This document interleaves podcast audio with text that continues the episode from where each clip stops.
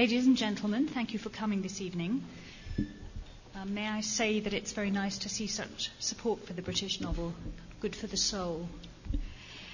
It's my great pleasure as LSE's first Royal Literary Fund Fellow to introduce your speaker this evening, Sir Howard Davies. Sir Howard has been director of the London School of Economics since 2003. Before that, he served as chairman of the Financial Services Authority and before that, he was Deputy Director at the Bank of England following a long career as political advisor, both to, British, both to British industry and to the Treasury. But perhaps more importantly, for the purposes of this evening's talk, Sir Howard was chair of the judges for this year's Man Booker Prize, a panel which, if the press reports are to be believed, consisted of a select group of dedicated, opinionated, critically rigorous, and of course, temperamentally argumentative souls each prepared to defend their favourite to the bitter end. They were, in addition to Sir Howard, the writers and critics Giles Foden and Ruth Scurr, the poet Wendy Cope, and the actor Imogen Stubbs. Whatever else one might say about their shortlist selection announced at the end of the summer, it was striking for paying little heed to big name hitters much to the chagrin, I am sure, of the large publishing houses who like to see healthy returns on writers that they consider frontrunners in their stables. Instead, this was a shortlist that featured new talent, both homegrown and non British, and that recognised novels, novelists who have garnered critical acclaim for earlier works, but who've never enjoyed the kind of mainstream success of the Rushdies and Amises of this world. Novelists like Anne Enright and Nicola Barker. Throughout the course of the summer, as the Booker, Prize judges were engaged in the now famous process of whittling, the press made much of Howard Davies's literary pedigree as a bibliophile, an avid reader, and a conscientious reviewer. I think perhaps they ought to have paid attention to other aspects of his career, since, as only readers of his blog will know, how conscientious he really was in his role as chair. For it was here that his statistical thoroughness revealed itself.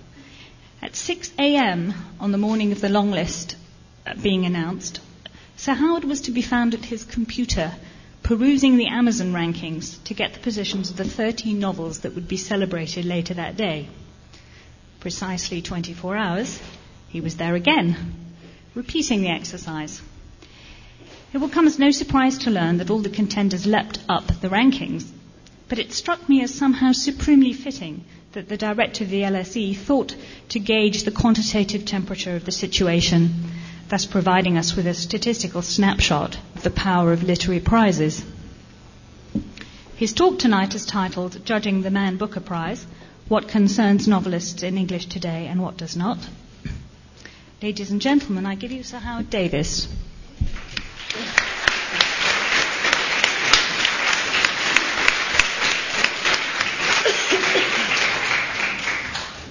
Thank you very much, uh, Marina. As you, as you will know, the LSE is not uh, traditionally uh, strongly associated with uh, literature, uh, though uh, those who think we have nothing to do with it are wrong. We do have a course here which a number of people take called Literature and Society, and indeed we are planning to launch a, another one on a similar theme next year. And also, we're delighted that this year we have Marina Benjamin funded by the uh, Royal Literary Fund as a, a literary fellow uh, in the school. So we like to think uh, that we have some interest in the literary world, uh, but I guess it was because of my own uh, personal background and experience that I was asked to chair the judges rather than on an ex officio basis from the LSE. Modernism, uh, postmodernism, countermodernism, modernist mythopoeia, meta reality, hybridity, the ontological dominant. These are just a few of the useful theoretical constructs which will be making no appearances this evening. uh, because I know my place. Uh, since I hazarded a few observations on literary reviewers in my speech at the prize dinner a couple of weeks ago, I've been roundly rebuked in The Observer and by the editor of the Times Literary Supplement, than whom no higher authority can be imagined, uh, for straying onto territory on which amateurs, indeed readers too poor, uh, have no place. Um, I, was, uh, I was reminded just a lapsed financial regulator uh, who had no right at all to an opinion on novels, having, as one person said, never written one or published a work of literary criticism. Well, they are, of course, completely right. Though I did wonder for a moment how well it would be received if the chairman of the Financial Services Authority responded to depositors of Northern Rock by saying that since they'd never regulated a bank in their lives, their views on the security of their accounts were of no interest to him. But I don't propose uh, this evening to revisit that argument at length, uh, or indeed to seek to join battle with the literary theoreticians. My aim is instead rather straightforwardly to explain something of the process of judging the Man Booker Prize, which I hope will be of interest to the general reader, and also to offer a few comments on the subject matter which today's novelists address, largely the political and social dimensions of their work.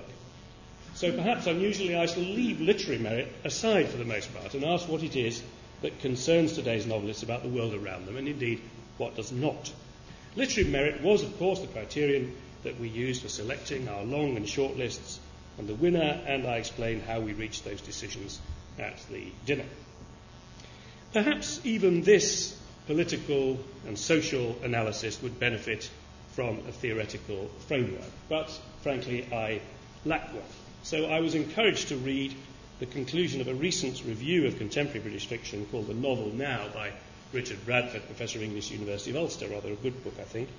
Bradford ends Academia lags far behind the novel, which is now part of a transparently public discourse perhaps the clogged impenetrability of literary theory will eventually disperse and enable academic critics to tackle literature on its own ground, to be as amusing, as thoughtfully available, and shiftlessly elegant as their subject, to evaluate and assess the qualities of fiction rather than treat it as a springboard for intellectual prating.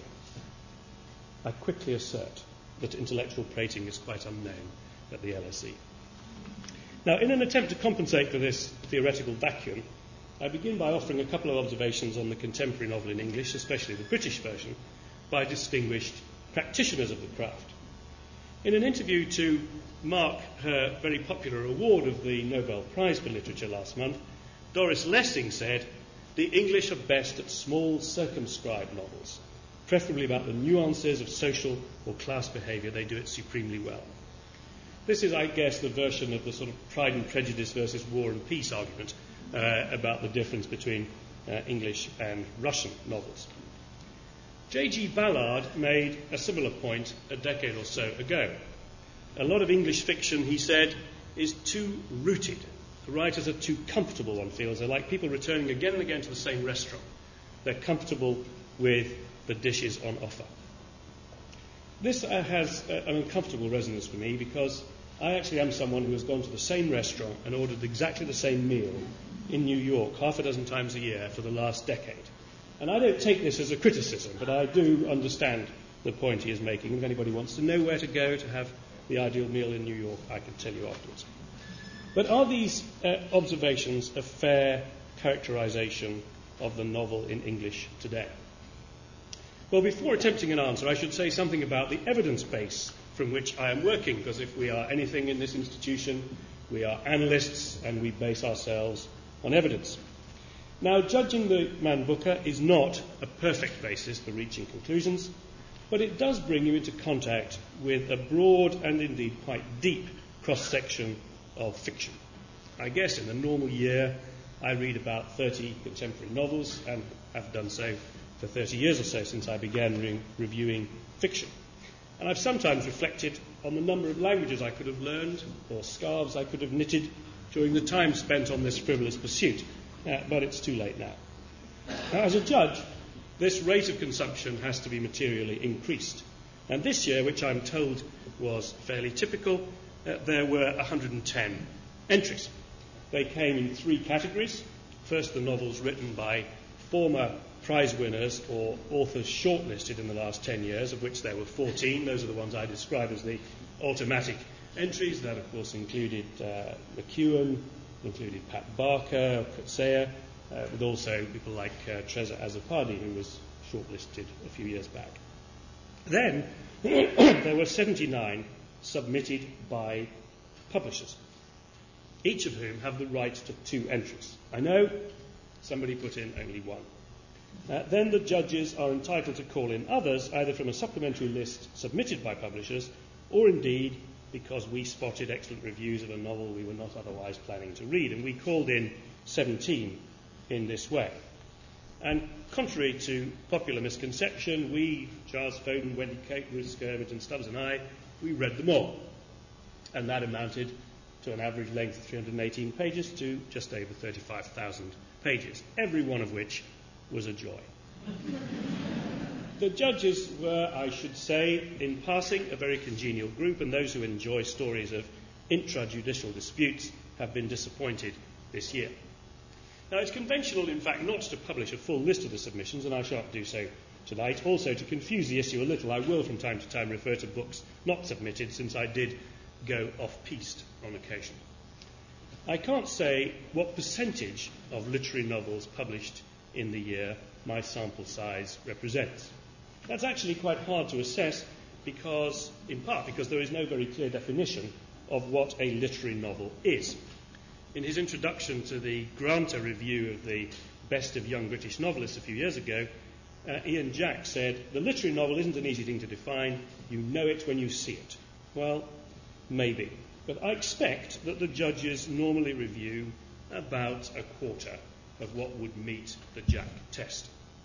But it's probably more than most people manage, so unscientific though it may be, I do regard it as a respectable basis on which to make some tentative observations.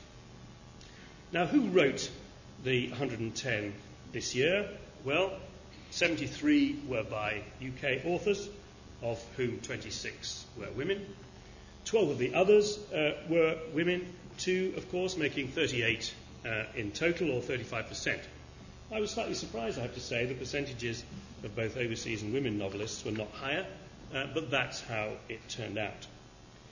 As an aside, for those interested in the mode of publication, just over 20% were published first as trade paperbacks, with one as a paperback with additional material only on the web. I'm not sure I wholly recommend that as a method of publication and the prices ranged from £6.99 to £18.99. The latter generous price was for a prominent Scottish author. Why publishers think we will be induced to buy through the powerful incentive of a penny change, I have absolutely no idea, when most hardback non fiction is now neatly priced in round numbers. 29, as you can see, were first novels, while 80 were, 81 were from repeat offenders, uh, with an average of five previous novels to be taken into consideration. An average pushed up by a few writers like Thomas Keneally, whose The Widow and Her Hero was his 25th novel this year. Now, of course, it's much harder to categorize the subject matter on a tidy chart, but one or two things can be said. The borderlines between contemporary and historical themes are not hard and fast, but I would describe 69 of the entries as broadly contemporary, uh, with 37 historical novels, and I've divided these into the overseas and the UK as well, and four which might perhaps best be described as futuristic. The proportions, interestingly, are roughly the same for domestic and overseas writers, and of course, there are novels where it's quite hard to be clear. Doris Lessing's own most recent book has an historical feel to it, but could just as easily uh, be about a dystopian future. I found the incidence of historical fiction uh, a little surprising. But Richard Bradford notes that while for much of the 20th century the historical novel's status as a vehicle for sometimes misguided idealism caused it to be treated with respectful disdain by most writers with aspirations towards serious recognition, the resurgence of the historical novel since the 1970s provides an intriguing codicil to the tensions between realism and postmodernism in mainstream fiction.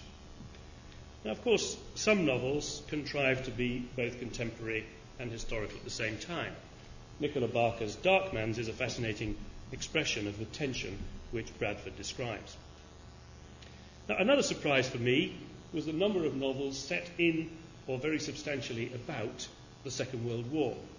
Basil Fawlty's famous injunction is widely ignored uh, by our novelists, and I shall say more about that phenomenon in a moment.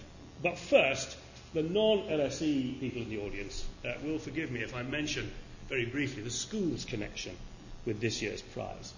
Because there were two entries by Pat Barker, former winner, uh, and Aneurin Gareth Thomas, a less recognised author so far, who are both alumni of the school. Uh, Barker won in 95 with The Ghost Road, one of the Regeneration trilogy, and returned to the First World War this year with Life Class about art students at the Slade suddenly plunged into the trenches. I enjoyed that greatly. And Aneurin Gareth Thomas, who curiously took an MSc here in philosophy, logic, and scientific method, has written a moving story of a South Wales childhood called Luggage from Elsewhere. Neither book is obviously influenced by the school. Indeed, Pat Barker writes about the Slade, an institution which is now part of UCL, which might be thought to be rather close to the knuckle for an LSE uh, alumna. But one novel this year was partly set in the LSE.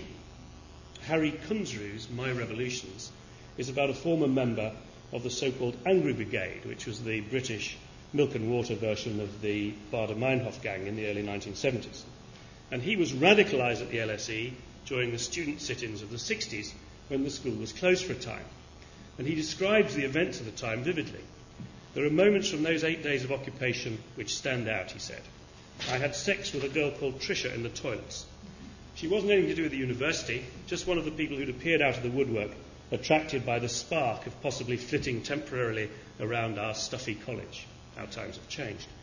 Early one morning, uh, we broke into the administration building. Sorry, oh, no, yes, that's right.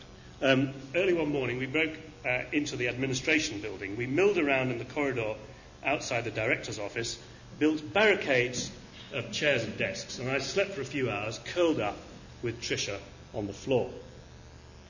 Now, this is great fun, of course, I'm sure. But there is a follow up which might give today's potential emulators pause for thought. A week or two after the occupation, Kunzru says, I started to itch and went to visit the doctor, who gave a short speech about living in an era of moral confusion and used Latin to tell me I had craps. this is a cautionary tale uh, for revolting students. Now, venereal disease is fortunately not a recurrent theme in the novels of 2007. Infertility and anxiety about it is far more prevalent.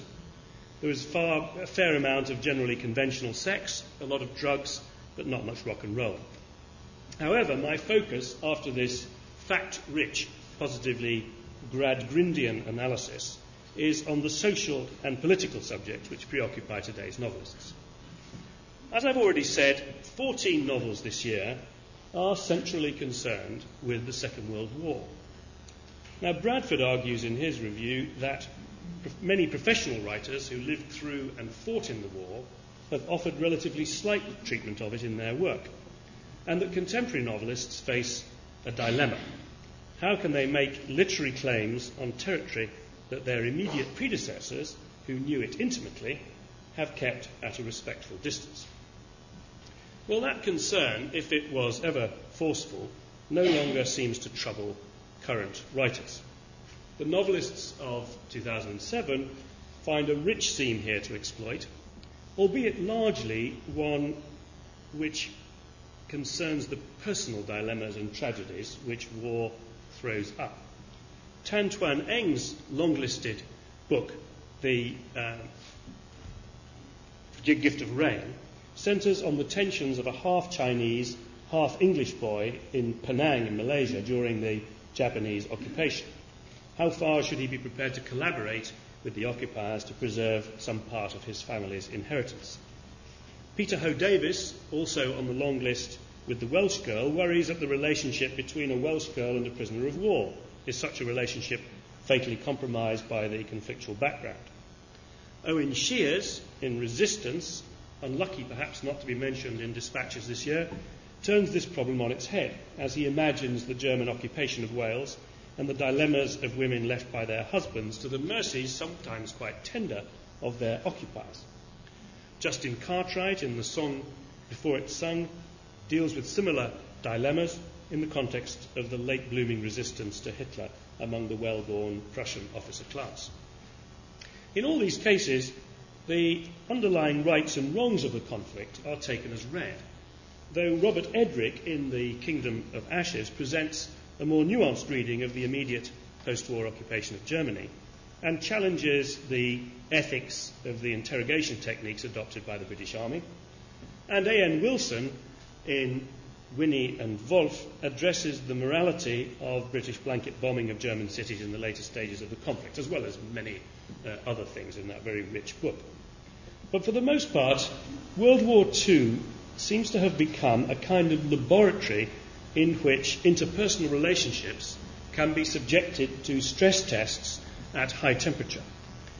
Perhaps we should be relaxed at this convenient use of historical material, but I confess I found it rather uncomfortable at times. The Second World War is not the only conflict which becomes grist to the novelist's mill.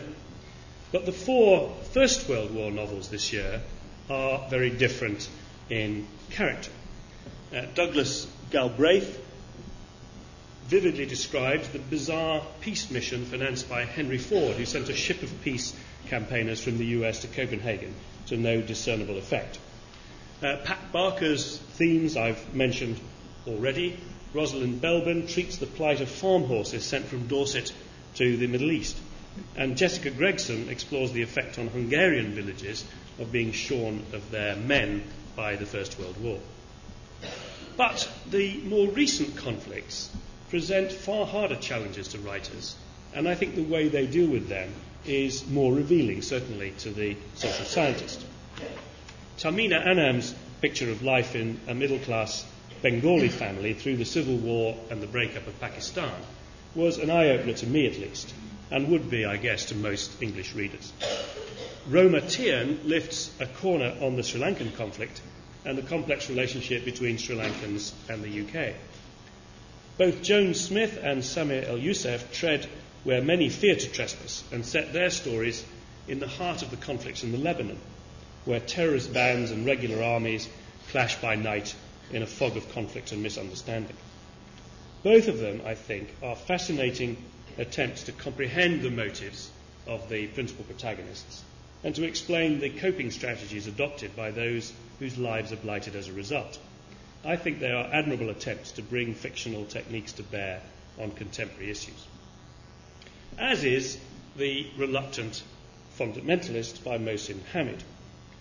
The fundamentalism of the title is not quite as one expects. Hamid was, of course, on our shortlist. There is little or nothing here about Islamic fundamentalism. The word refers most directly in the book to the focus by the consulting firm for which the narrative voice changes, C H A N G E Z, I will call it changes, worked in New York. Uh, this is a firm called uh, Underwood Samson, which is a gossamer thin disguise for McKinsey, of which Hamid, Hamid uh, as indeed am I, uh, is an alumnus.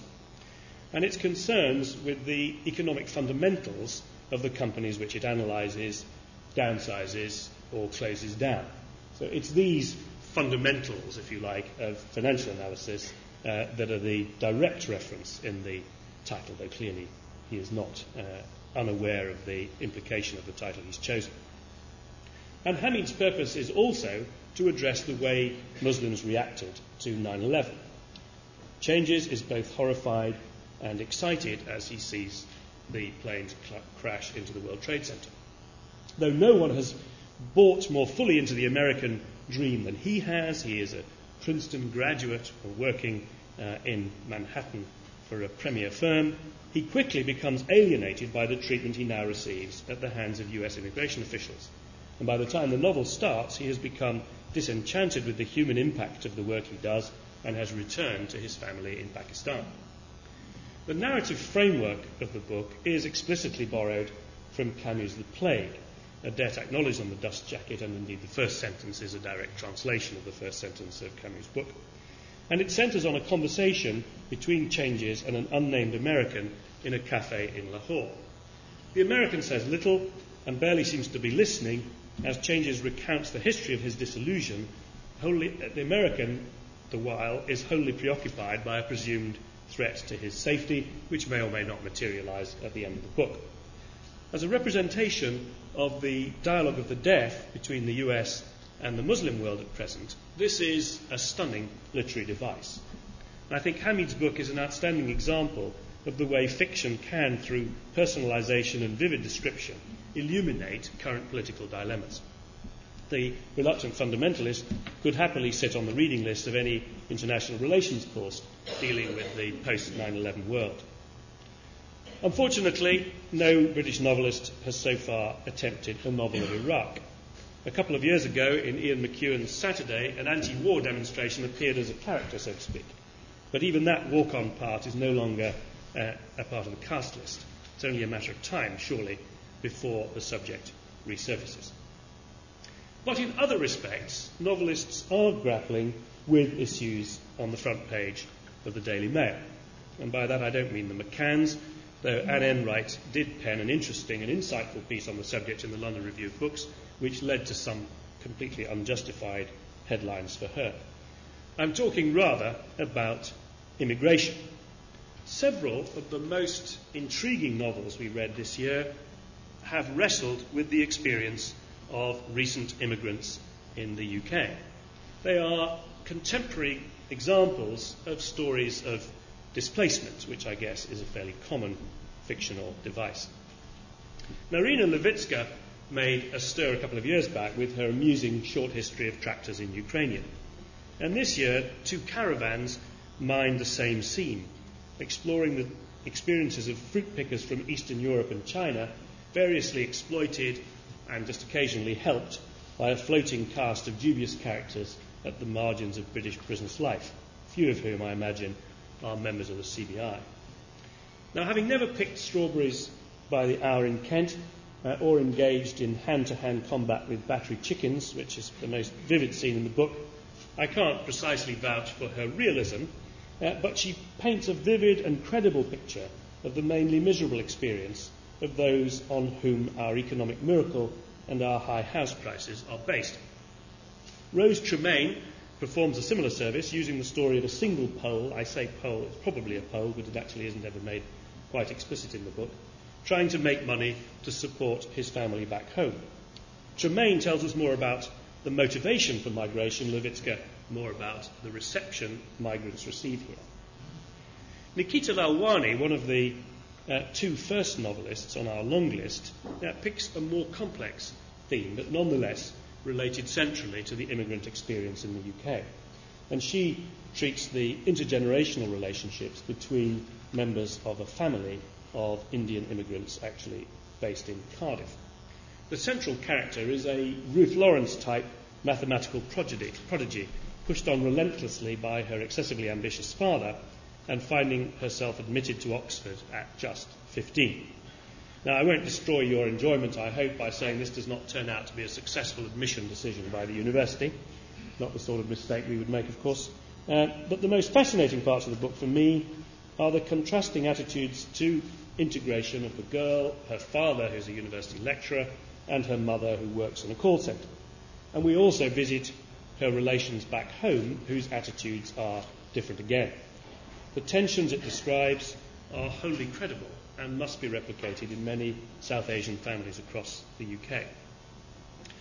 Sid Smith's China Dreams is the only book in the 110 which deals centrally with China, albeit a dreamlike, a dreamlike imagined version of China. And even Smith, who's written three novels on this theme, has, as far as I know, never been there. At least the uh, cover of the previous book says he's never been to China. He tells in this of a floating, homeless, unloved, and often unwashed Englishman uh, who falls in love with the daughter of the owner of a Chinese takeaway and works as a delivery boy for them.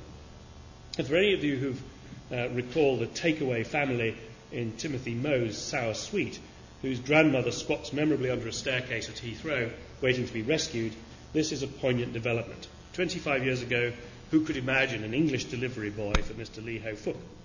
That does not seem so unlikely today. One of the central characters in Nicola Barker's shortlisted Darkmans is a very memorable Kurdish immigrant called Ghaffar with a morbid fear of salad. Uh, but I'll say more about Darkmans uh, later. So these novels of the immigrant experience, which clearly is a central concern of quite a number of novelists writing in English today, and one which I think is quite understandable and I think very illuminating, overlaps with a third group, which I will call the novels of New Europe. Now, it may have taken a while, uh, but the Berlin Wall has now definitely fallen for our literati. One very encouraging feature of British fiction today is that the former Eastern European countries, and indeed Russia, are now treated as full members of our continental community, if you can put it that way. It may be that the British people still have mixed feelings about this development, and some may wish to drop off the western edge of the European Union as its frontiers move east. But Norman Davies's well known assertion that the centre of Europe is geographically somewhere in eastern Poland begins to seem more real each day. Now, I've talked a bit about the treatment of Polish and Ukrainian immigrant experience in the UK, but there are other aspects of this new Europe which are interesting.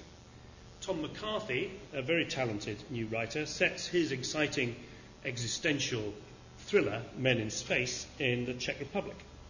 Edward Docx, a long listed author with self help, describes the complex story of an Anglo Russian family across the generations, and his St. Petersburg is as credible as is his North London.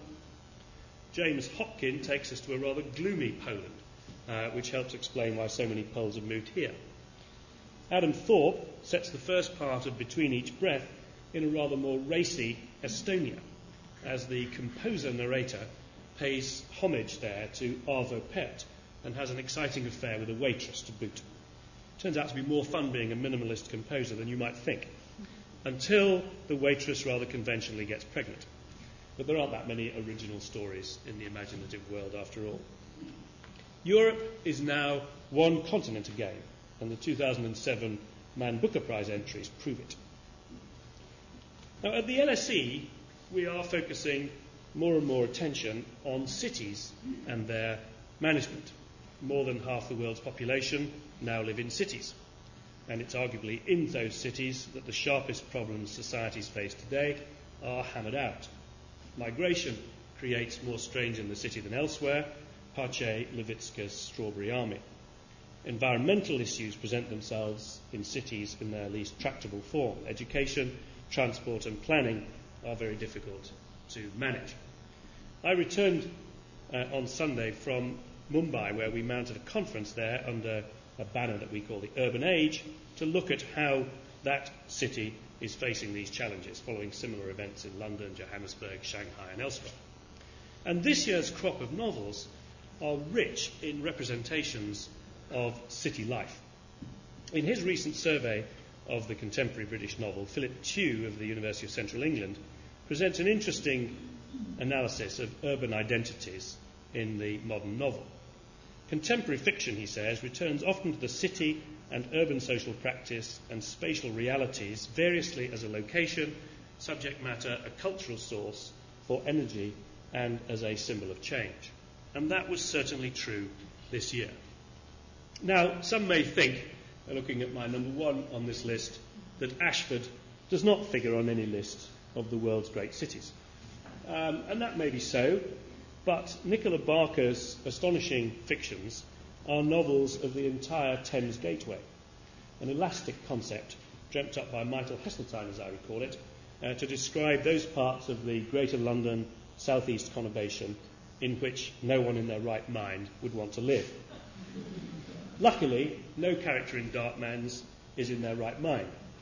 Uh, they occupy a haunted landscape, both internal and external, in which ghosts of the past regularly intrude on the present.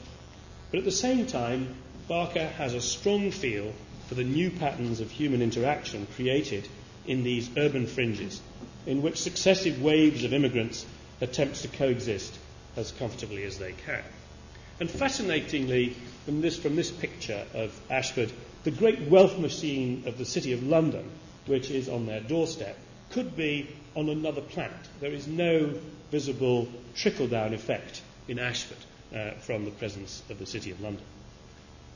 Catherine O'Flynn, uh, on the shortlist with her first novel, What Was Lost, illuminates another corner of British life hidden to most of us, behind the scenes at a shopping mall.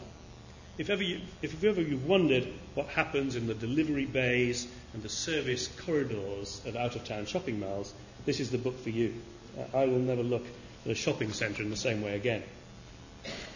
Indra Sinha's Animals People, of course, one of our shortlisted choices, is a novel of Bhopal, or Khaufpur, as Sinha describes it in the book. And the novel describes from his campaigning work on behalf of the victims of the explosion at the Union Carbide plant in Bhopal. But it is a powerful, imaginative creation in its own right. And he has, rather intriguingly, created a new parallel city on an accompanying website which has photographs of Khaufpur, which has lists of members of the City Council of Khaufpur, including their telephone numbers. It has the newspaper of the city of Khaufpur, uh, and all kinds of other sort of collateral information, if you like. And in that website and in the book, Khaufpur uh, comes vividly alive. And elsewhere in India, Sujit Saraf's The Peacock Throne presents a compelling portrait of a corner of Delhi across three decades of communal disturbance. And Michael Redhill's Consolation is a historical novel of Toronto and also was on our long list. A historical novel of Toronto doesn't sound great, uh, indeed, perhaps makes it sound far less appealing than it is. In fact, it explores a theme quite close to that of Nicola Barker, albeit in a far more conventional style. How do we sustain collective memory of a city's past and yet respond to the development needs of the current generation? What is the value of that collective memory to current inhabitants of the city? Collective memory which builds up like layers of sediment in a lake. And Redhill explores that theme through a double story of English immigrants to Toronto in the middle of the 19th century and a present day professor who is convinced that a set of photographs of the 19th century city exists under the foundations of a proposed new sports stadium. His novel, I think, offers a double benefit to the English reader. You can relive the past and present of Toronto without actually needing to go there at all. This strikes me as a winning formula. Now, these are all areas in which novelists are wrestling with themes which interest social sciences, and where, quite apart from their literary merit, the books I briefly described have something important to say. And there are others, of course, I could have included in this brief survey. I don't have time to explore them tonight. But just as Sherlock Holmes is most concerned about the dogs that do not bark, it's also interesting to ask, I think, what novelists are not writing about and it's quite a significant list. British politics are of remarkably little interest to novelists today. Now, Philip Tew, in his uh, book about the contemporary novel, chronicles the effects of Thatcherism on the British novel. Uh, Bradford similarly says that her impact on the direction of British fiction has been immense. The vast majority of modern writers, he says, at least until they reach grouchy middle age, tend to gather across a spectrum from the charitably inclined political middle ground to the radical left. Novelists from McEwan to Jonathan Coe produced dyspeptic and dystopian visions of a landscape disfigured by a heartless government which denied the existence of society. Well, the heat has gone out of them now. McEwan has returned highly successfully to the microscope of interpersonal relationships. Jonathan Coe's The Rain Before It Falls, uh, published this year, is as far from the Rotters Club or What a Carve Up as can be imagined. It's an elegiac piece narrated by a dying woman reflecting on her family's life over three generations through describing a series of photographs. No political satire in view. For the moment, politics are in fictional abeyance. Perhaps Blair's combination of blokishness and blitzkrieg uh, is too difficult and perplexing for writers to address.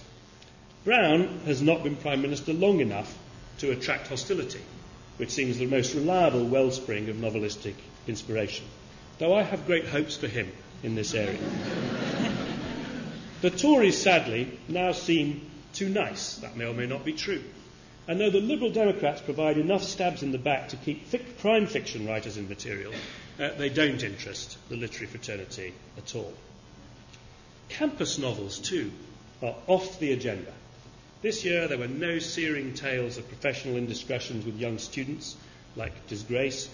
The campus novel, of course, has always been much less common here than in the US. And maybe, Marina, in universities we should be worried about that, in that being created by novelists is some proof of one's existence uh, and importance. But China certainly exists and is the dominant preoccupation at the moment of our politicians and our business people. So far, with the honourable exception of Sid Smith, novelists simply do not care about it. I believe one day they will. Nor, indeed, are they much concerned by business. Characters in British novels do not seem to work much, and they certainly don't work in major companies or in city institutions. I drew attention to this gap in the Financial Times in August, asking rhetorically where the great hedge fund novel could be found. I have since been inundated by novels of the world of finance with titles like Naked Option or My Word is My Bonus. Uh, literally, I have that on my desk. All of these books, sadly, have been privately published. Elsewhere in the English speaking world, that is not the case. Sinha's book is, on one level, about corporate social responsibility. Hamid understands American capitalism very well and explores its interface with culture and the lives of ordinary people. Lloyd Jones, on the shortlist with Mr. Pip, deals with the aftermath of a failed colonial industrial enterprise in Bougainville, an island in Papua New Guinea. British authors seem less confident of this territory than them, and certainly less confident than American writers like Tom Wolfe or Richard Ford. I find that regrettable, but there it is. Writers of fiction can hold up a valuable mirror to the business world, as Robert Brawer points out in his book, The Fictions of Business. If you want to know now, this is a serious recommendation, why the financial markets are falling about our ears, then go to Shaftesbury Avenue and watch David Mamet's Glengarry Glen Ross. Although it's 20 years old, it tells you all you need to know about the origins of the subprime market crisis. Uh, it's about a group of real estate brokers or estate agents, as we would call them in the US, selling squares of swampland in Florida uh, to feckless people they bump into in bars and Chinese restaurants. That is basically what the US mortgage market is like, and that's why Northern Rock and other banks are in trouble. But finally, after listing what novelists are interested in and what they seem not to be interested in, let me just say a few words about the impact of prizes uh, and specifically the Man Booker Prize on uh, the business of fiction. Now, there's been some commentary on the impact of the shortlist and indeed uh, the winner on sales. Jordan's recent novel, whose name escapes me, uh, has apparently outsold all the shortlists combined apart from on Chesil Beach. Well, is that phenomenon new? Well, I think not. Is it nonetheless a condemnation of the prize? Well, not precisely, but I think there is a point there we might reflect on. In a very interesting book a couple of years ago, which I happened to review at the time, called The Economy of Prestige, James English, who is a professor of English at the University of Pennsylvania, charts the relationship between literary merit, as expressed by the major literary prizes. I know that's not a perfect correlation, and so does he, but he plots this relationship and sales figures. And he points out that up to the 1960s, most winners of the Pulitzer Prize for fiction um, in the US also featured prominently on the New York Times bestseller list, so that up the side you have the percentage of the winners of these prizes uh, that appeared in the top 10 of the New York Times bestsellers. And you can see that in the 20s and 30s, half of Pulitzer Prize winners were also top 10 New York Times bestsellers. Uh, whereas in the 80s and 90s, uh, almost none. I mean, three, two or three percent uh, have also been uh, bestsellers. And the National Book Award he plots as well. It's not hugely, not hugely different. So since uh, the 1960s, almost no novels selected for the nearest US equivalent to the Booker have actually been bestsellers at all. And those lists are now dominated by blockbusters of one sort or another, or I guess uh, genre novels of different kinds. Well, why is this? English argues that this is somehow inherent in the way the awards industry, as he dubs it, has evolved. Firstly, there's been a confusing inflation in the number of prizes on offer, a phenomenon which mutes the impact of any particular award. And this is particularly notable in the film industry, and this book, The Economy of Prestige, is actually about both the film industry and the literary industry, and both in the US and in the UK. And what's happened in the film industry um, is this, uh, in terms of the number of film awards per thousand films produced worldwide. So that we're now in a position where there are almost 2,000 awards for every thousand films produced. Um, now, um, some of these are rather specialised. Uh, the award for best anal sex scene is not one uh, that that many films compete for, but uh, quite a few. Um, but if you're, whatever you're choosing to go and see this weekend, if it hasn't won two awards, it's a turkey. There's absolutely no doubt about that. Um, the consequence is that Casablanca, for example, uh, which was released uh, just over 60 years ago, has during that 60 years won three awards, one of which is a kind of lifetime achievement award of some sort, while Lord of the Rings Part 3 has so far racked up 79 awards. The same phenomenon is apparent in the literary world in the US, uh, though the numbers are less absurd. There are now, however, uh, 100 awards in the United States for each thousand titles published. And as you can see, that number is rising very sharply. In the UK, we're still down in the low 20s. But just as in foreign policy, we trail along dismally behind the US, I'm sure we'll catch up uh, in time. Secondly, uh, English maintains the prizes have supported a more and more distinct hierarchy of symbolic value. And in advancing its own interest, the awards industry has helped to shape a scale of value ever further removed from the scale of bestsellerdom. The self conscious pursuit of the literary novel, which Ian Jack knows when he sees it, has driven prize winners away from a broader readership. Well, that's his argument about the US. Is it valid as it relates to the Man Booker Prize today? Well, certainly the promoters work hard to generate interest and sales through their links with publishers, bookstores, and the media. And the judges this year were not ashamed, I think, of regarding readability as one of the criteria they should take into account. As W.H. Auden once said, and I paraphrase, all methods of judging the worth of a novel are open to question, but enjoyment is the least fallible of all. So this brings me back to where I began. Whenever we judges this year hinted at that aspect of our judgments, we were roundly criticised. What has readability got to do with it? The critics argued. Literary merit, you know it when you see it, is all. And when I suggested at the awards dinner that some critics of the output of elevated novelists had omitted to point out that the books in question were very hard going indeed, or perhaps structurally flawed, there were cries of outrage. In The Observer, Jason Cowley, whose novels I've rather enjoyed in the past, said he didn't exactly disagree with me about reviewers, but that as a financial bureaucrat I'd no right to make the point.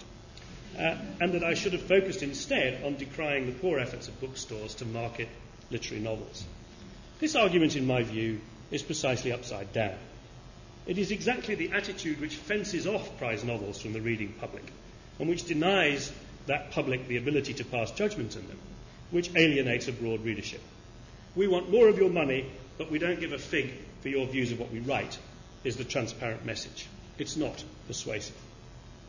But I'm not quite as pessimistic as Professor English. I think it is possible to generate excitement about works of high literary merit and to see them widely read. I also think the Booker trustees are right to ensure that each year the judges do reflect a balance between professionals and amateurs, so to speak. Novels are too important to be left to literary critics alone. I've tried to explain this evening how they can speak to those of us with quite other preoccupations in our daily lives. This year's winner, of The Gathering, is certainly a novel which deserves a wide readership and over time we'll get it. It is not a political novel, and I doubt if it'll find its way onto the curriculum here. It's a novel of family life. It may even be described as, to use Lessing's term, circumscribed. Enright is not English, of course, uh, so immune from the Lessing Ballard critique in any event. But in spite of our choice of winner, I hope I persuaded you this evening that there is a huge amount to interest social scientists in this year's crop of novels in English, even though none of them will help Gordon Brown or David Cameron win the next election. Thank you.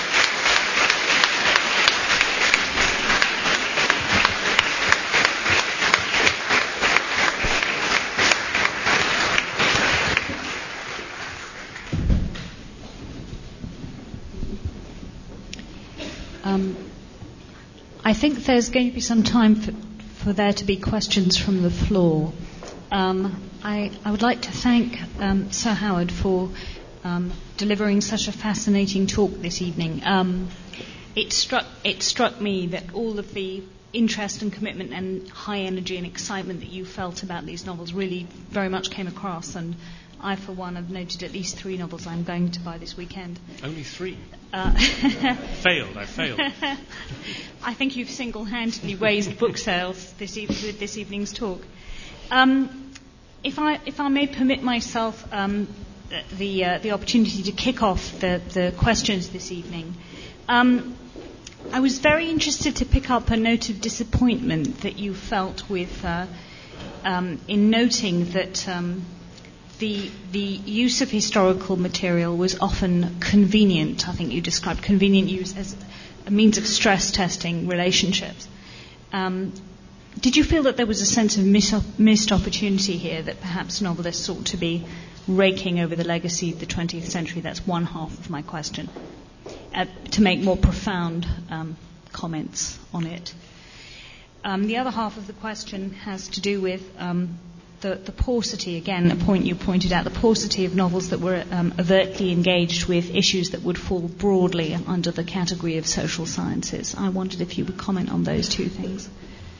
Yes, I think the, the point I was making about the Second World War was uh, a little bit that. I did feel with some of them, not by any means all of the novels in that category, that they were um, adopting it as, as quite a convenient framework in which to explore particular tensions of loyalty, etc., and that perhaps they weren't all that interested in the events, if you like, and it was a sort of convenient peg. And I was, I was struck by uh, Richard Bradford's uh, comment that for quite a long time novelists steered clear of this because it was too painful and too difficult. And in some senses, I think it remains rather painful and rather difficult. And therefore, I was just felt slightly uncomfortable about some of the uh, utilization of, of that. Um, as for the uh, disappointment on, on uh, not um, matters of concern social sciences, well, I guess I would be a bit more nuanced than that and say I was comprehensively disappointed. I don't think that was true at all. And indeed, I think myself uh, that the fact that novelists in English at the moment are not very interested in British politics is actually more a comment on the lack of interest in British politics than it is on the lack of engagement by novelists. It's actually a little bit difficult to know what you should get excited about. So I, I, I, think I would regard that as kind of interesting, but it tells you more about politics than it does about uh, the novel. Um, I do take the slightly different view about uh, about business life in general. I don't want to sort of bang on endlessly about this point, but you know the the big and interesting development in this country has been the, the growth of the private sector of the economy, the extraordinary dispersion of wealth uh, in this country, which is you know, quite dramatically changed uh, over the last three decades, uh, the extraordinary phenomenon of the City of London coexisting uh, with uh, a lot of social deprivation on its borders, uh, the remarkable sort of internationalization of that uh, business community, the way in which business people have been brought into managing the public sector, the sort of complex overlap between uh, business and public policy, and it, there's none of that. You can't find, as far as I could see, anybody really wrestling with the implications of that.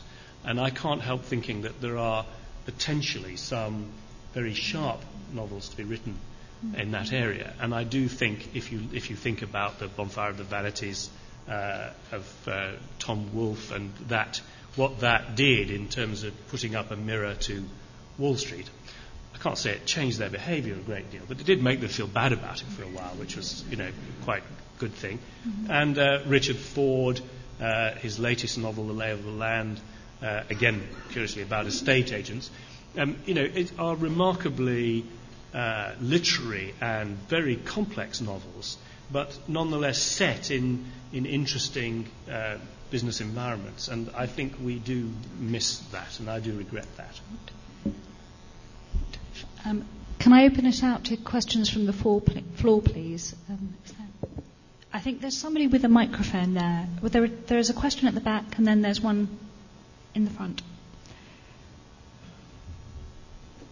I agree wholeheartedly with the issue about fiction, but in England at the moment, non-fiction writers like Iain Sinclair are addressing those very issues about why there's no trickle down to Ashford from the City of London. Um, and likewise, in our theatres, we've reinvented a new genre, the documentary play. David Hare's analysis of Britain's role in Iraq is a very, very powerful documentary play. So could you perhaps comment on why not in novels, but in other forms of literary representation where we are getting that message coming through? Yeah, I think that's an extremely good point. I'm not sure I can answer quite why it is.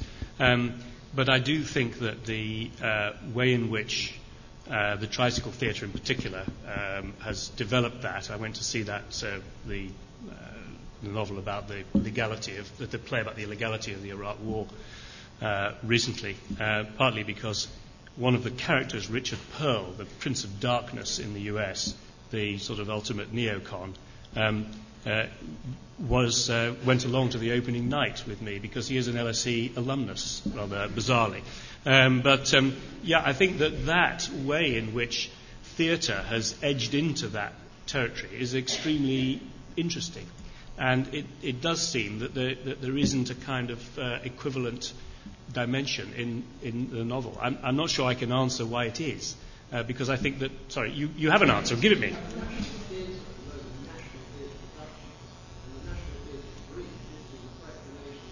Oh no, what I've seen is uh, no. I mean, the tricycle is not a national theatre. It's entirely dependent on uh, uh, on you know it, its existence. I mean, it gets very little support from from anybody. I don't think that the tri- no. I think the tricycle rather invalidates your point. I mean, they have developed that, and Stratford East do this kind of thing as well without much support. I don't think it's just a national theatre phenomenon. Actually, I'm not sure that quite that that will quite do as an answer. But I don't know what the answer is. I have to say. Yeah. Um, two things that sort of interested me when I was reading about the, the judging process and the whole Booker Prize um, lead up. And one was about the sort of system um, you came up with to try and make the, the, sort of judging and voting fair. And one of the criteria you mentioned in your talk was readability. So the first thing I wanted to ask was what were the other criteria? Uh, and the second thing I, I, thought was funny was this sort of mini spat you had with Jeanette, Jeanette Winterson on, on speed reading and how many pages you should or shouldn't read in an hour. yeah. Well, um, let me um, deal with both of those.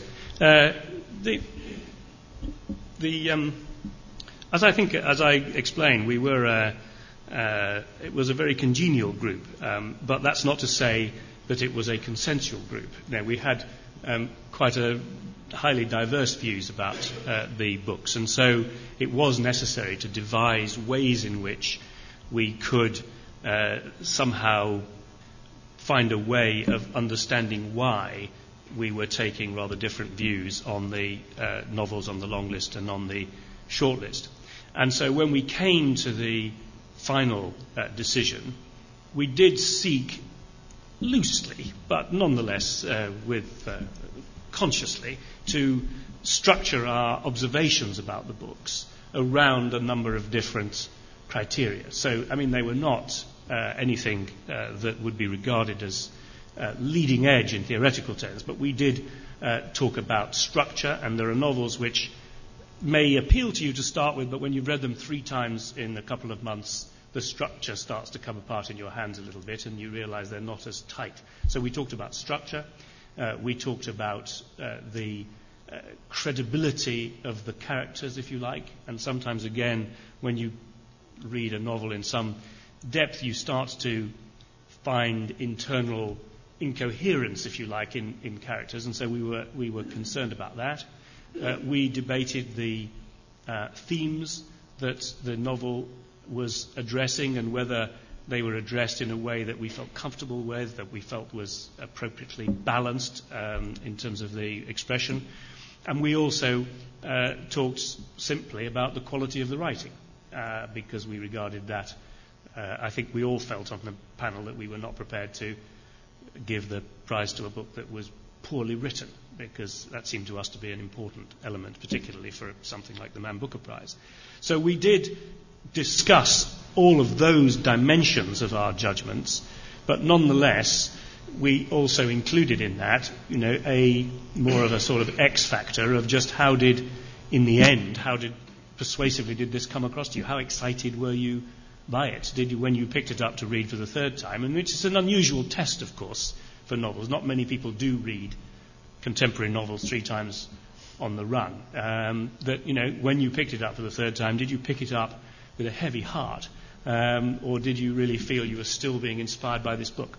So we did find that when we then came to make the decision about uh, the um, the final winner, that we had some objective is always a difficult word, but we had some quasi-objective judgments that we could look back to in, uh, in, in, deciding the one we, we eventually favoured. So that was the way we did it, and then on the top of that, we had a sort of uh, a few voting systems um, which uh, sort of amused us more than really convinced us, but where we had a weighted system whereby your top choice got more votes than your lower ones, and then we tried to validate that by saying, well, what if we hadn't used a voting structure, and what if we'd used a kind of single transferable vote scheme and dropped off the bottom one? And, and um, luckily, they all came up with the same answer uh, in the end, and so uh, that was how we how we got there. Um, the yeah, the Jeanette Winterson thing that was a, a kind of peculiar, really, because um, uh, the she was interviewed um, in the Guardian, and um, was asked uh, whether she was um, disappointed not to be on the long list or the, or the short list. I don't remember which one, which one it was. Um, and, and, it struck me as rather odd because, uh, as far as I know, the, the, convention in the, in the world of uh, fiction, which seems to me to be followed by absolutely everybody else, is to say, oh, good gracious me, I never thought of whether I was in consideration at all, and there are some wonderful books. You know, no one ever answers that question. And she then uh, said she didn't care at all because she didn't want to be judged by some bloody idiot, uh, i.e., me, um, uh, who read the books too fast. And I was slightly puzzled by that. And then it turned out that in an interview with um, Mariella Frostrup on one of these uh, BBC Radio 4 programs, which I'd sort of quite forgotten about, really, um, she sort of said, Well, gosh, how do you find the time and how fast do you read? And I sort of said, just en passant, that I thought I probably did read these things at about uh, 80 pages an hour.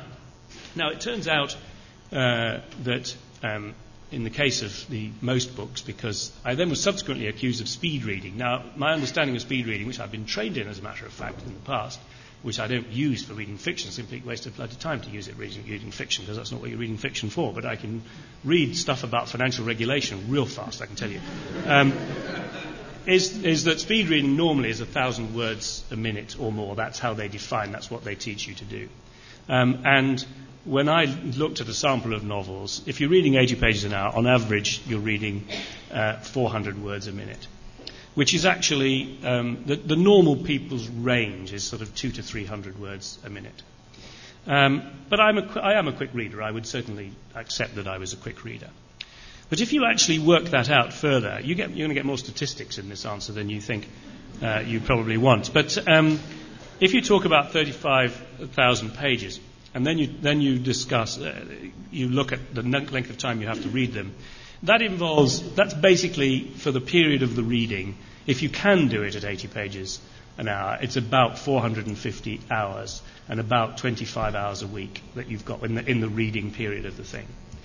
Now, in my view, uh, unless you have Booker Prize judges which are who are completely full time on the task, but if you're doing anything else, um, you know, to do more than that, I think is not really plausible. And frankly, I'd be astonished if many other judges had actually read really that much slower than I had read. The total process in terms of hours was about 630 hours um, if you add up the meetings and everything else. And I think that's, you know, a, a pretty large commitment. So I'm completely unrepentant about this. Um, I think that uh, I could read them perfectly uh, adequately. Uh, and so I, uh, I'm afraid I responded rather sharply uh, to uh, Ms. Winterson.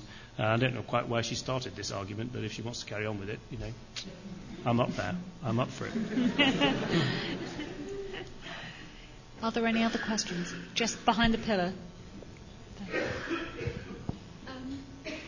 on the fact that um, a large percentage of um, fiction material is, is drawn from real life, um, what impact has the non fiction book had on the list? The non fiction book?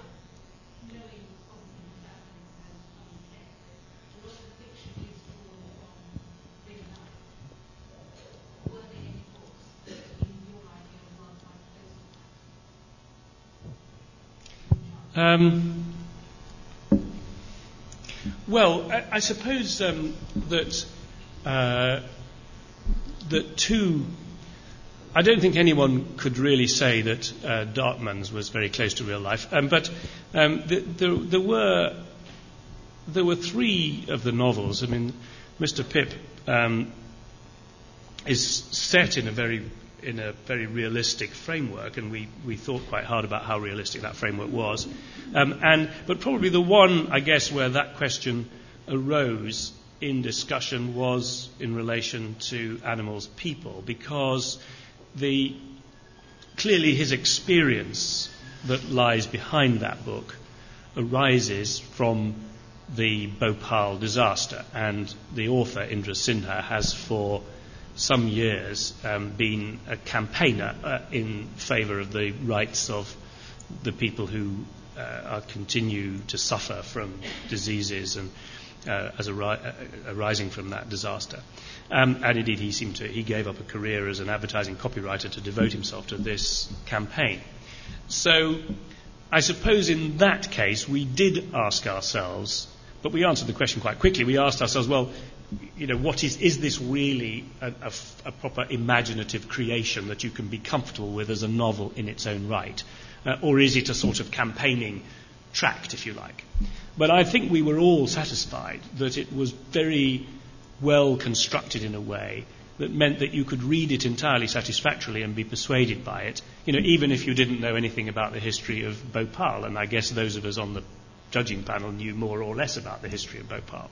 But we were comfortable that it survived, well, more than survived, it prospered as a literary creation without just being a kind of loosely fictional representation of some real event. So I guess that was the one where that issue uh, arose, but we were comfortable with it. Any questions on this side of the room? Just uh, two in the middle? One at the back, one in the middle, sorry. Hello. I'm from Toronto. Oh dear. I have to say it, but I'll forgive you. I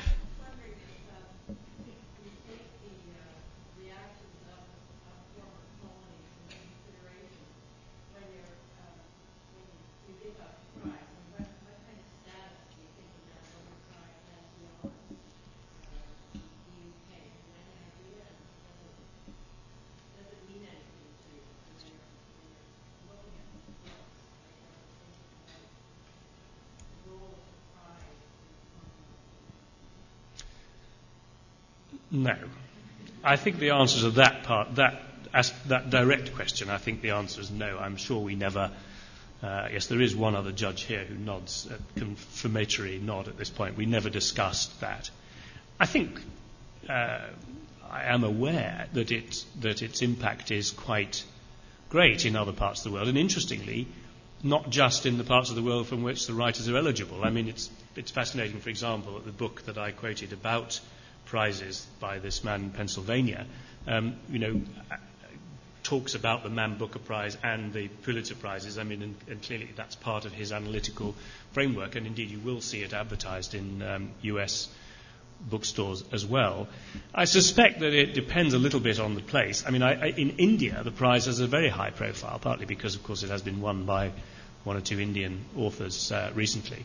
And undoubtedly, uh, in uh, places like um, Malaysia and Singapore, when there was an, an author on the long list, that attracted quite a lot of attention. I mean, one knew that because I was asked to write an article for the Straits Times about it. You know, that kind of. I mean, there, there was a very immediate uh, reaction to it. Um, if you go to bookstores in places like Singapore, you'll see the prize well displayed uh, there. So yes, it, I think it does have quite a high profile in other countries. Of course, it depends a little bit on how well developed their own prize is. In Canada, I think the prize has got quite a high profile, partly because of the, um, well, the Canadian authors have run it, of course, uh, but also uh, the Man Booker Prize has sort of taken, the, the lifetime prize was actually de- determined in Canada this time, wasn't it? They took the committee there to actually decide on it there. So, yes, I think we were aware of that, but it, it wasn't a consideration in the decision making, no.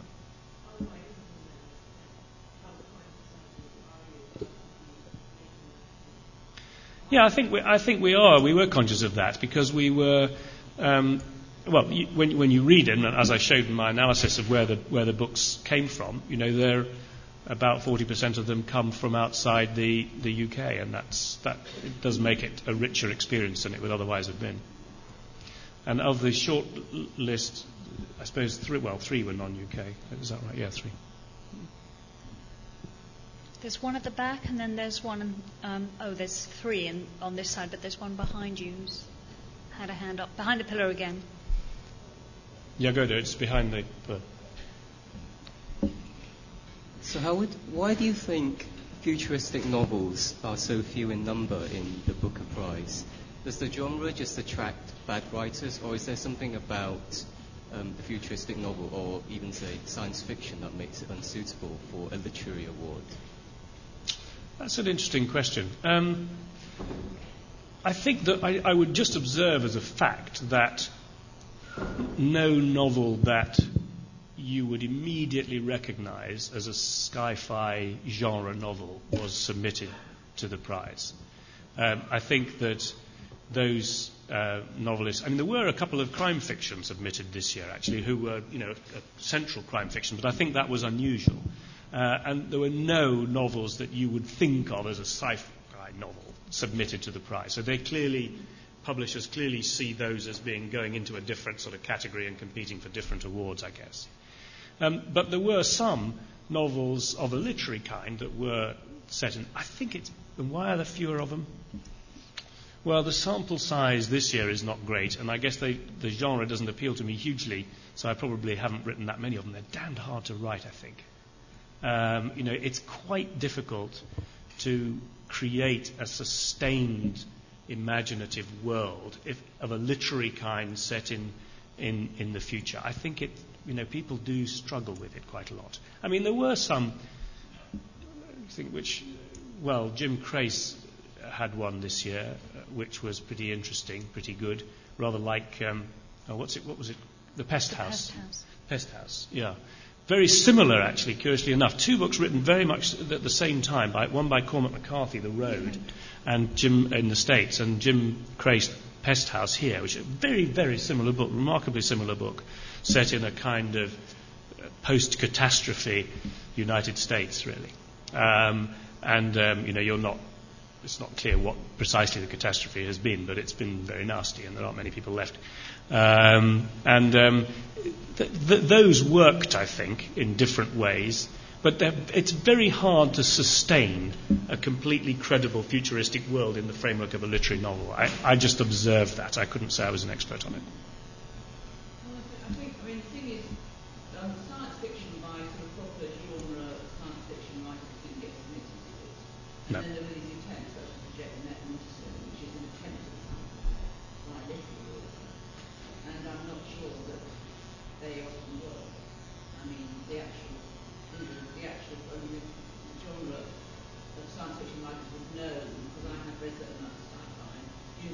what's already been done, they would be better able to find something actually new. Yeah. So that's Wendy Cope, my uh, fellow judge.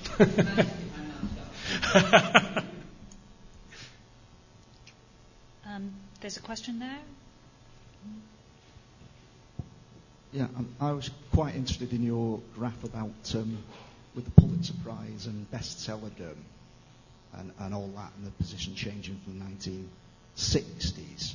And I, I wonder whether it's got anything to do with what you might call professionalisation of, of the book world, whether, um, well, for a start, there's the, the patronage of prizes themselves perhaps injects a, a different, um, makes the book world a bit more like the fine art world, where, you know, taste is dependent on the great mm. and good, perhaps, or on institutions and not just people in the market, and, or, and whether, you know, the growth of higher education or the media maybe has had something to do with it.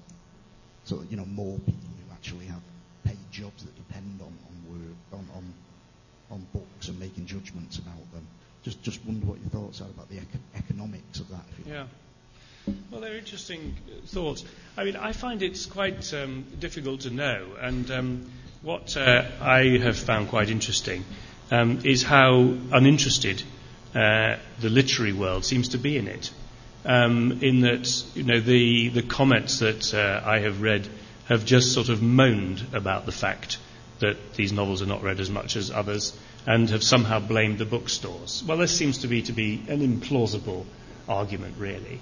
Uh, I don't think it can. I don't think Waterstones can. You know, every ill in life can be put at their door. I know hold no particular brief for them, but um, you know, I think it's sort of un- unlikely, really. So I think that the, the, the, there's some interesting work to be done on it. I have only found one piece of uh, anal- analysis, and that's the one I've quoted from uh, this book, The Economy of Prestige, where he argues that it, it is something to do with the way in which prizes have, as in his view, sort of turned in on themselves to some degree and created their own hierarchy of esteem which has become remote from the reading public.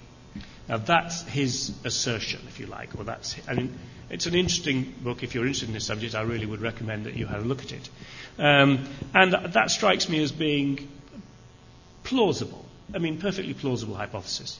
I think there are one or two others that, you, that may be true, in that I think it may well be that, if you like, the the publishing industry, let's call it that, has become more sophisticated in um, analysis, analyzing and breaking down its market.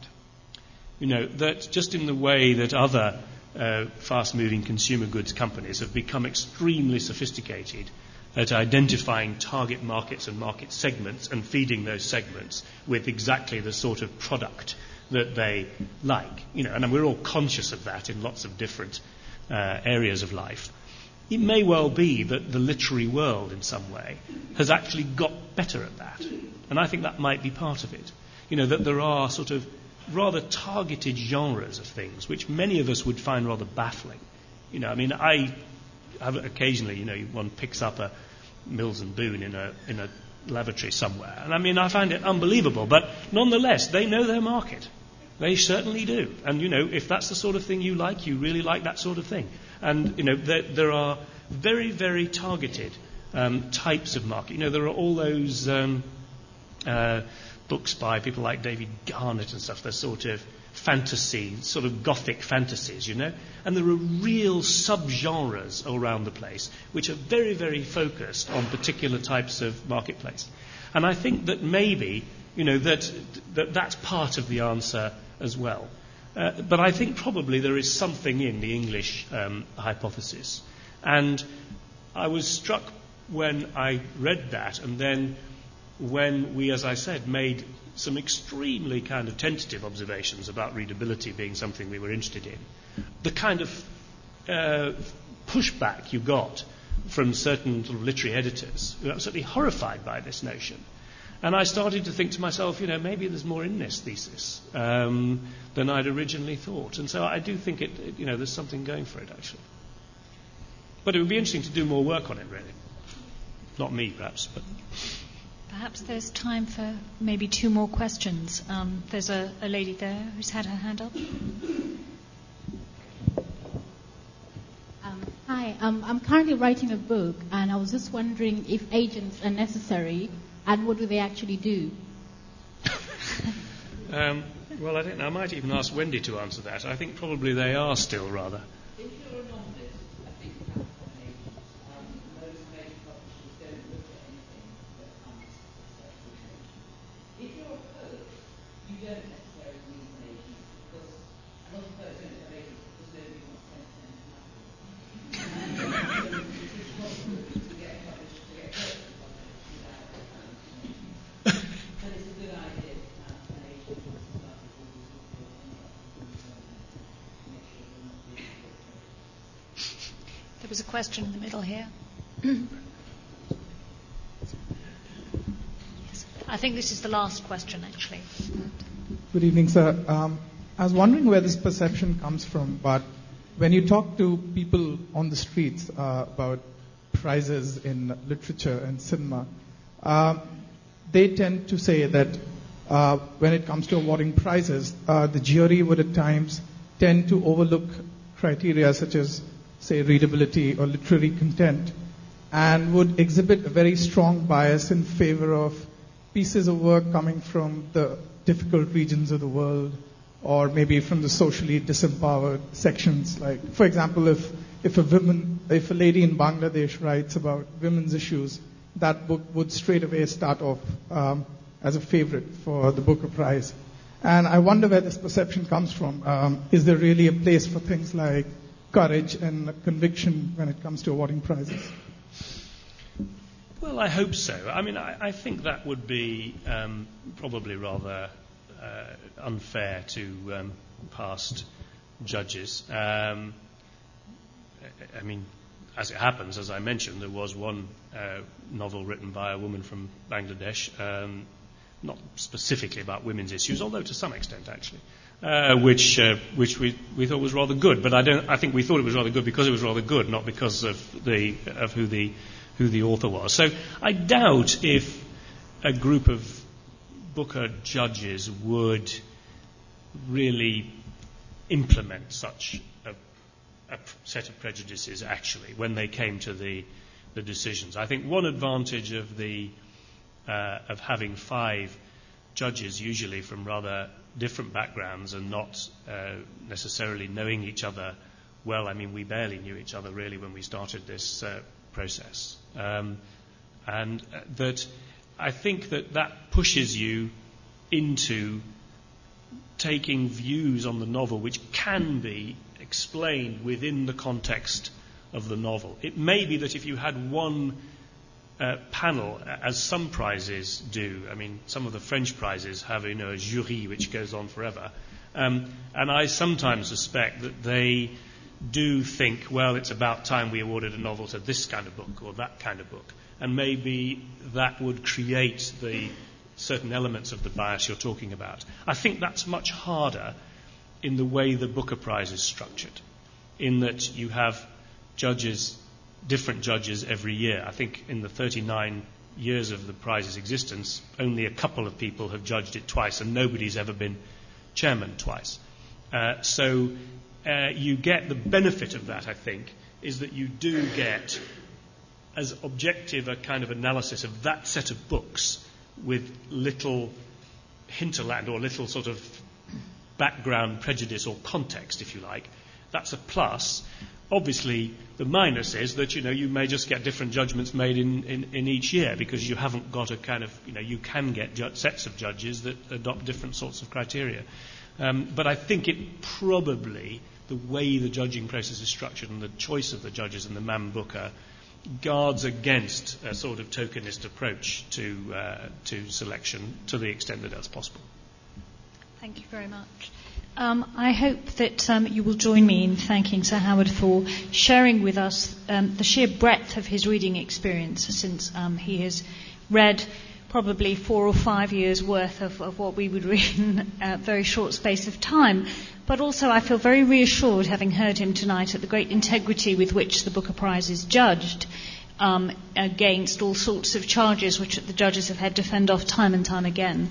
Um, so it's very cheering to me to, to, to, to listen to the the commitment and the energy and the profundity that's been brought to this role by the judges this year um, under Sir Howard's guidance. So um, if you would put your hands together, please, and thank him.